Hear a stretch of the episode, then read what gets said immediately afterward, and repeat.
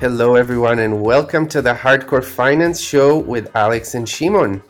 Uh, Alex, how are you doing this wonderful uh, Sunday evening? Hello, hello, hello. Um, I'm doing, I'm doing quite well. How are you doing?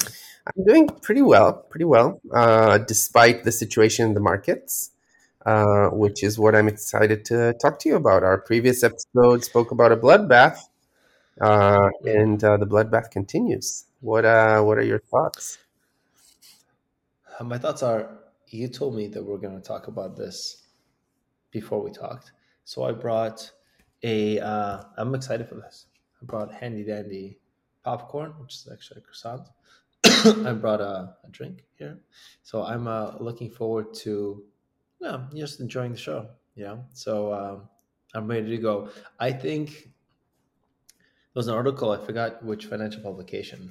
Burry, Michael Burry pointed to it. Michael Burry, obviously, of the uh, Big Short fame, shorted the real estate market in 2008, where basically says that because inflation numbers came in so much hotter than expectations, I mean, essentially the market's completely jittery. And that even though core is lower but higher than expectations, uh, and he makes the argument basically that that look, oil energy is outside of core, but it's in everything. He uses the example of your soles of your Nikes is oil, mm-hmm. it's petroleum, uh, which is true.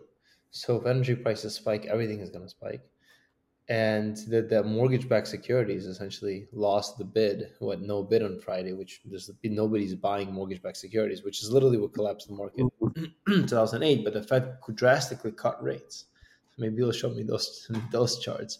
But unless they basically go back and start cutting rates from this level, they're kind of just screwing the market here. And so it, it's not getting pretty. I mean, all the, the theses that we have in the long run will, will, play out. They, they have to. It's just that the long run becomes longer and longer. I thought this would Q4 of this year, Q3, Q4 would recover. Now it's, I mean, uh, the inflation has to go down because if it's not going to go down, the Fed is just, it's going to be nasty. Even for companies that I love like the Microsoft, like things don't change for them. They're still growing fast, but things are it's going to get really bad. What are you thinking? Um, I mean, I do, it's hard for me to predict in the short term of like, have we bottomed out? Yes or no? Um, and I prepared some charts, but I completely agree with you. With the inflation is much much stronger than than expected, and I think what happened is, you know, with COVID, we spoke about this in previous episodes like when someone is let's say sick uh, let's say with the flu uh, you can either stay home for three days lose three days of productivity uh, let, let's say you're an independent you know whatever you're an independent trucker and you just like get paid to drive the, your truck you can either lose three days or four days of, of work uh, but then you're back to normal mm-hmm. or you can start popping tylenol and, and driving you know while you're sick and then uh, at some point, we don't know when, you know, you'll have to stay home for longer than three days because, like, your body wants you to rest and you're not resting. So I think that's exactly what happened with the economy. Uh, the only thing that they didn't predict is the war in Ukraine. So they, this COVID hit, all the governments all over the world printed a lot of money, and they were like, "Look, it's it's okay. Like it's better than the alternative, right?" So it's like saying, "I'll take the Tylenol and drive my truck because it's better than staying home and losing on three days of of um, not earning money and now we're kind of paying the price. And you're right the the problem was that the war in ukraine had an extra impact on energy and energies and everything not only the soles of your shoes but like food. You need energy to grow you need energy to transport things from place to place uh, you know you need energy to build homes. Like it's it's literally the, the basis of everything. And uh, yeah so they're in a really tough spot because like um, I don't know if we took this course together, but basically, uh, the academic view is what drives inflation is not money printing; it's actually inflation expectations. So if people expect inflation to come, uh, that's kind of true, though.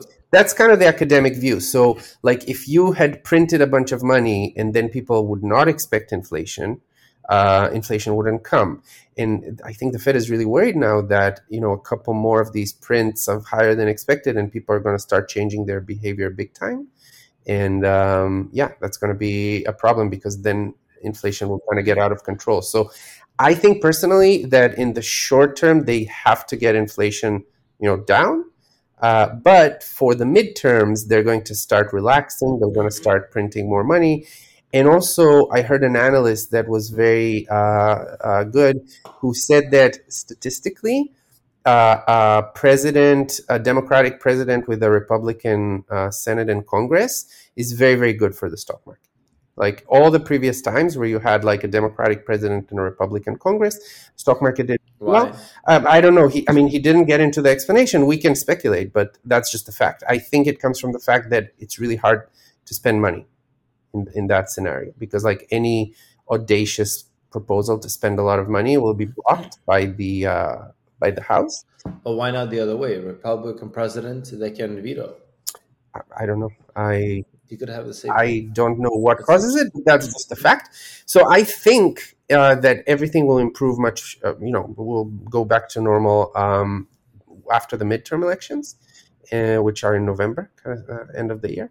And also, I think that that is supported by if we look at what happened in 2018. Uh, both to crypto and to the stock market, which is a very good analog uh, to what is happening now, um, in the sense that well, except we didn't have inflation then. We have inflation now.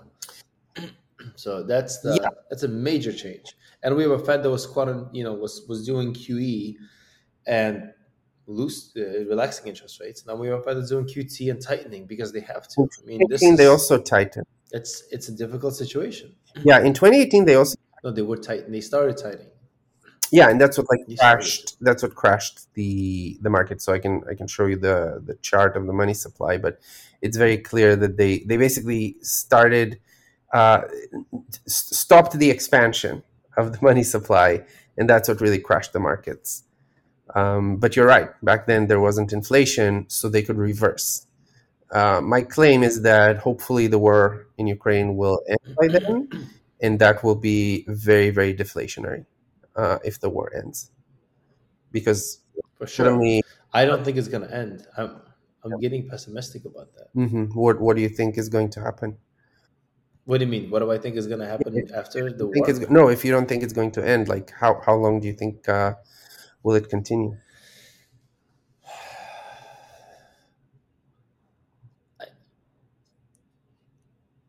You know, I think that the best thing that can happen is for the West to.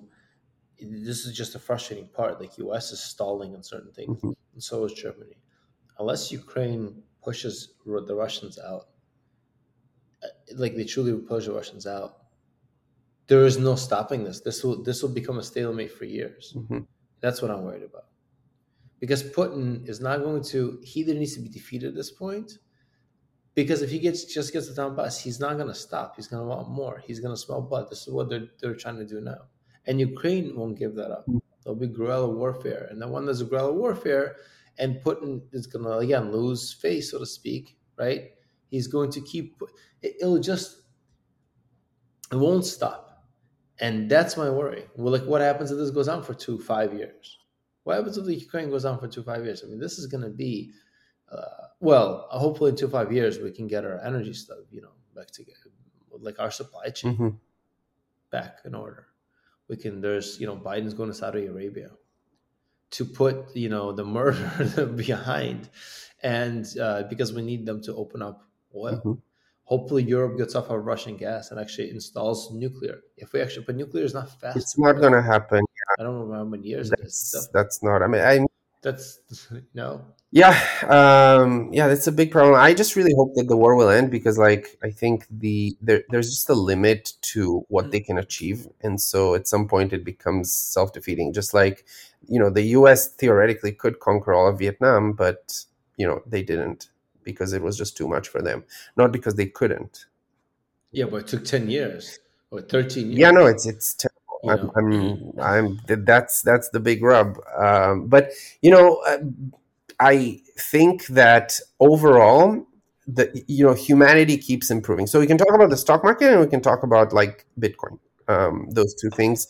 Uh, yeah, let's do it. Show me the charts you wanted to show. Me. Yeah, I prepared some some charts just to um, to help our viewers, and I'll try to also describe them for people who are listening to us as a podcast.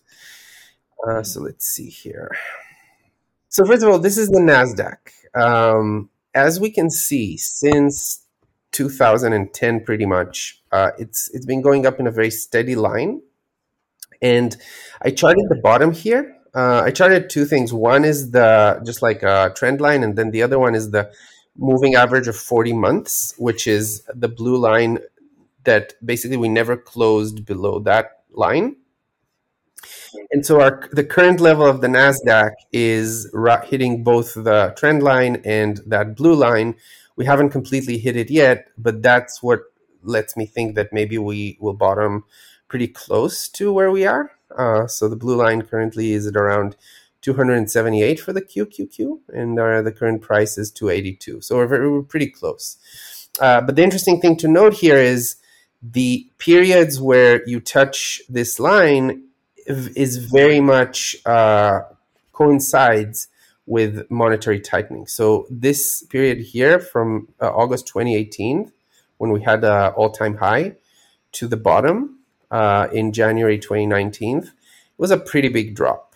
Um, if we measure it here, it's like something like let's see. Oh, I don't know how to chart, but anyway, it's from it's from 186 from 186 to 151, right? So it was a pretty big drop.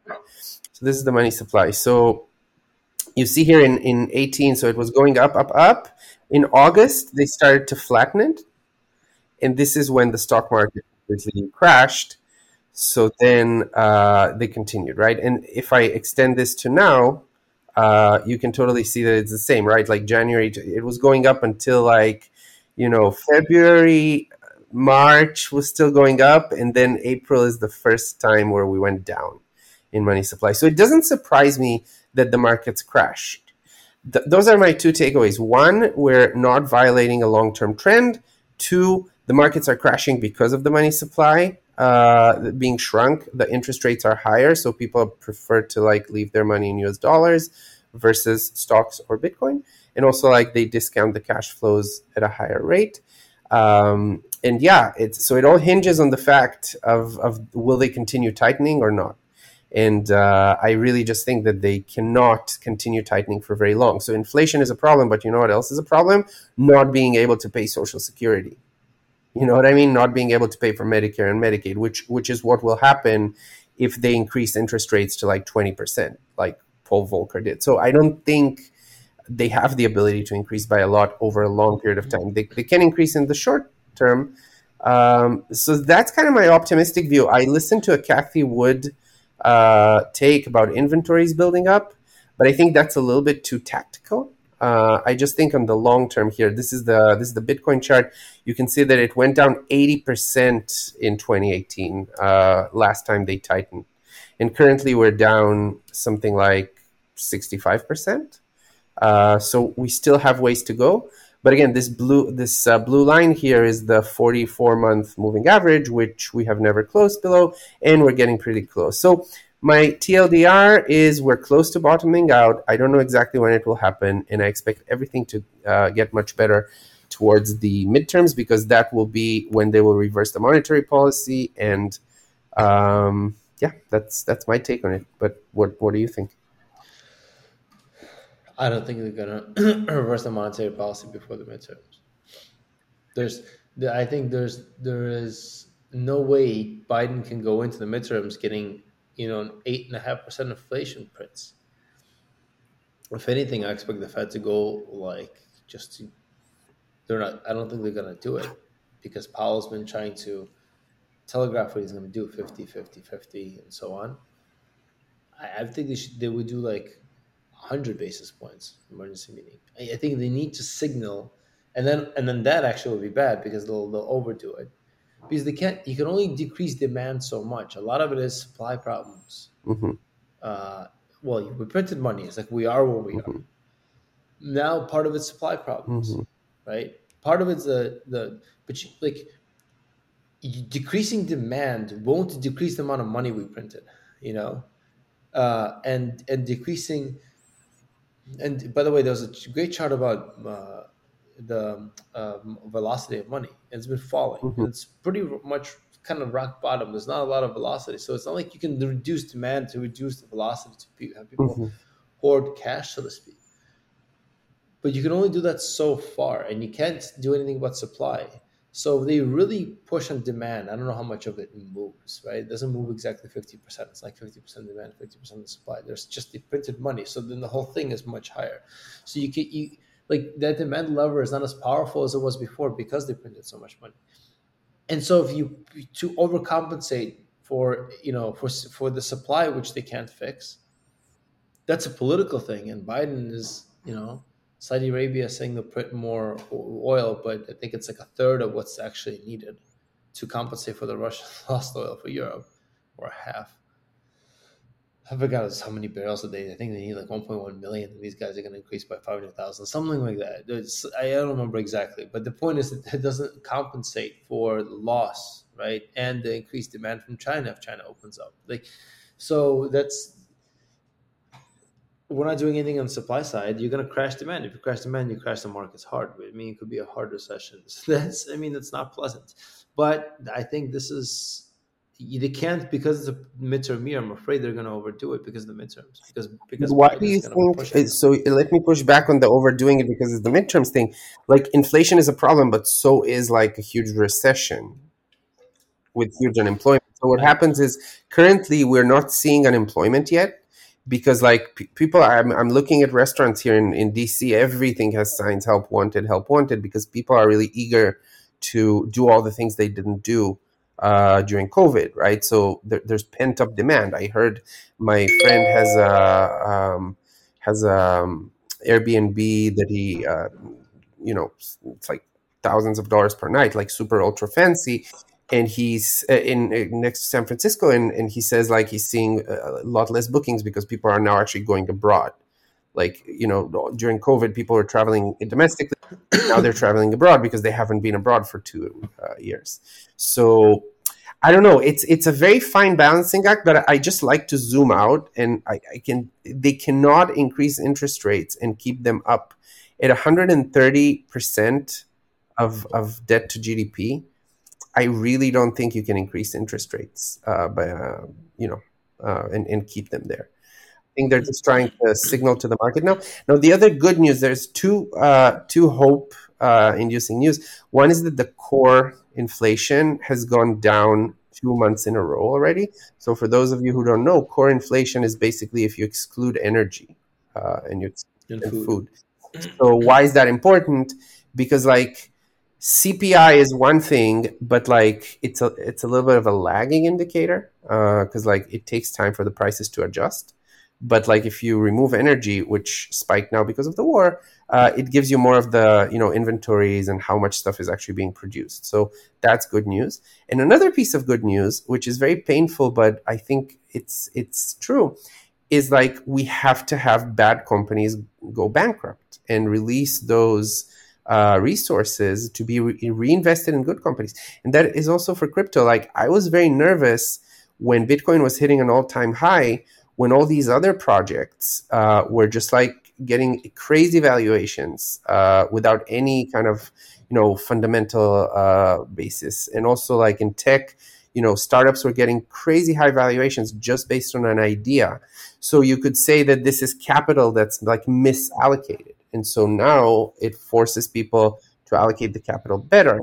And then on the long term, it will help the growth. But that, that's kind of my chart, which is like, you, we will bounce off this bottom, but you know, we first have to hit, first have to hit it. A bunch of companies will go bankrupt, um, and then then everything will be better. Uh, not to talk about the fact that like all these commodities, uh, I'm not worried about commodity prices long term because like we can we can invent ways to it's just a matter of no, look, of course, long term, this isn't a problem. Yeah. It's it's it's just like even the seventies, Volcker increasing interest rates to twenty, long enough term, it's not a problem. But the, the point is that some people don't have twenty years to wait. You know, waiting twenty years of someone's life is, well, let's say a significant. That's a huge amount of time. Let's say it's twenty. Even let's say it's five. Waiting five, six years from now for something to recover to back to where it was, right, and and crashed in five months. That's it's a bit of a bit of a kick in the gut. And I mean, look, the, the long term, there's not going to be for many reasons. It's not it's like the market is going to keep on trending down for decades. It's just not going to happen. It's like human productivity, even when it falls. That's why I guess it falls fast, right? They say you know take the stairs to the top, take an elevator, you know, to the bottom. Otherwise, it would be terrible. If if you're just losing productivity over 30, 40, 50 years. Yeah, and that, that's not going to happen. That's a problem with the war in Ukraine, which is like it's a huge productivity loss. Like think of all these people instead of like producing things, they're just like shooting at each other. It's it's terrible. And killing each other to reduce the number of people who can produce. Yeah, no, it's it's very bad. I mean, at a very outside of the human life tragedy, we're I'm Ukrainian. Like we we are very partial to this. We're just being very very kind of purely capitalistic here in terms of the macro view. So yeah. Um, no either or it's either or it's bad in both directions it's not like it's bad for the yeah. people but good for the economy um, but um, yeah so what so when do you think you're saying by the midterms it won't recover? What's your prediction about like when will we kind of start recovering? I mean the war has to come to some sort of the war is, is going to be the longer it drags on you know i don't, I don't want to believe that it's going to drag on more than another year but I think you know it has to get to a place where where it's like I think you said earlier, it's just not sustainable for, for Putin anymore. It's just like the, the economy has to crash. How long do they have in reserves? You know, like the, the ruble went up against the dollar a lot. I think it's just because it's a very illiquid market. I think people misunderstand yeah. No, and also they're backed by commodities. So when the commodities go up, it doesn't surprise me actually that the ruble went up because basically a, a foreign currency. I used to work in forex. A foreign currency is basically a claim on the productivity of that country, on the output of that country, and so yeah, like oil prices are higher, so Russia is actually making more money now than it was making before. No, not nominally. It just feels like it. I don't. That, no, like they're selling less in relation to. No, they're not selling less. Uh, they're selling a little bit less. less oil, but at a much higher price. So that's me. No, no, they're selling a lot less oil. They're saying could we can look this up. There's yeah, look this up. They're selling a considerable amount less oil at a higher price. Their economy, is, their GDP is going to shrink by fifteen percent this year. Uh, yeah, I'm not talking about the economy. I'm just talking about the oil. So here it says uh, Russian oil sales have gone up, not down, after massive sanctions from the West. It's a Business Insider article from April 13th. Um, is that by by revenue or is that by revenue? By Russia is making more money from its oil and gas trade. So, you know, that's uh, they have maybe I'm India wrong. and China and soaring prices. So my point is, it doesn't surprise me that the Russian ruble is uh, strengthening, but uh, yeah, I mean, I, I really, they're just agents of mm. chaos. It's so sad that instead of like building a good, you know, good lifestyle for their people, they're just like destroying lifestyle for everybody else. It's it's very sad. But again, I think that commodities, it's a problem that has been solved. Like oil is a problem that has been solved. It's just a matter of like reconfiguring the whole supply chain, which takes a very long time, right? It's not easy to reopen the fracking. What do you mean? How are you gonna? We have oh, fracking. We have we have you know d- different ways to liquefy the gas and send it over. But I mean, those things take time, and um, yeah, we'll see. But that's just for electricity, right? You need oil as a as a raw input for other things. Yeah. For any kind of chemicals and so on. I so we also spur innovation in the long term in the sense that Europe will try to be less dependent on Russia. And then that when it comes online or when it starts being priced in, uh, even if it's like takes 10 years, but once they start building the projects, right, I hope the markets will price in the extra productivity. So yeah, hopefully that's my hope. But my biggest uh, my biggest point of hope is that we haven't crossed the line. Um, we haven't broken the line on neither Bitcoin nor the Nasdaq, and that's uh, that's what kind of makes me. What's the big? What's your Bitcoin line at? Twenty two. Uh, the Bitcoin line that we haven't crossed, it is, it's never closed below twenty three thousand. Twenty. So we're getting close. Uh, and also the Nasdaq, right? It's getting very close to that line. I mean, at the end of the day, Bitcoin, nobody knows because it's purely reflexive uh, price discovery. But like the Nasdaq, I'm pretty sure that you know it's companies that are actually making stuff, and so you know th- there there isn't going to be less demand for you know Microsoft Office. Like it's it's people. Yeah, but the thing is, in the short term, it's it's a very it's a very technical breakdown. Mm-hmm. You know what I mean? Yeah. It's not nobody's looking at the it's great companies being just obliterated just because. Well, not necessarily obliterated. Like I don't see great companies producing less stuff in tech. It's more like. i know, but I'm saying by stock prices, yeah, yeah, their their valuations are shrinking. But again, the valuation has the interest rate there, and it has like uh, the, the the whole demand. Like to your point, like yeah, companies now are gonna start cutting on their tech expenses, right? So yeah, we'll see. What uh, do, would you like to summarize these turbulent times? Yeah, for our listeners. Well, when it, we don't, we're not sure when it's going to end, but the question is, I guess the question is just the timeline. You know, interest rates are going up. The war in Ukraine is going to be a major, major factor, and um, we you just need to hope that there's an end to it. I think the the sooner the governments can support a defeat of Russia, the better, because they're not going to stop otherwise.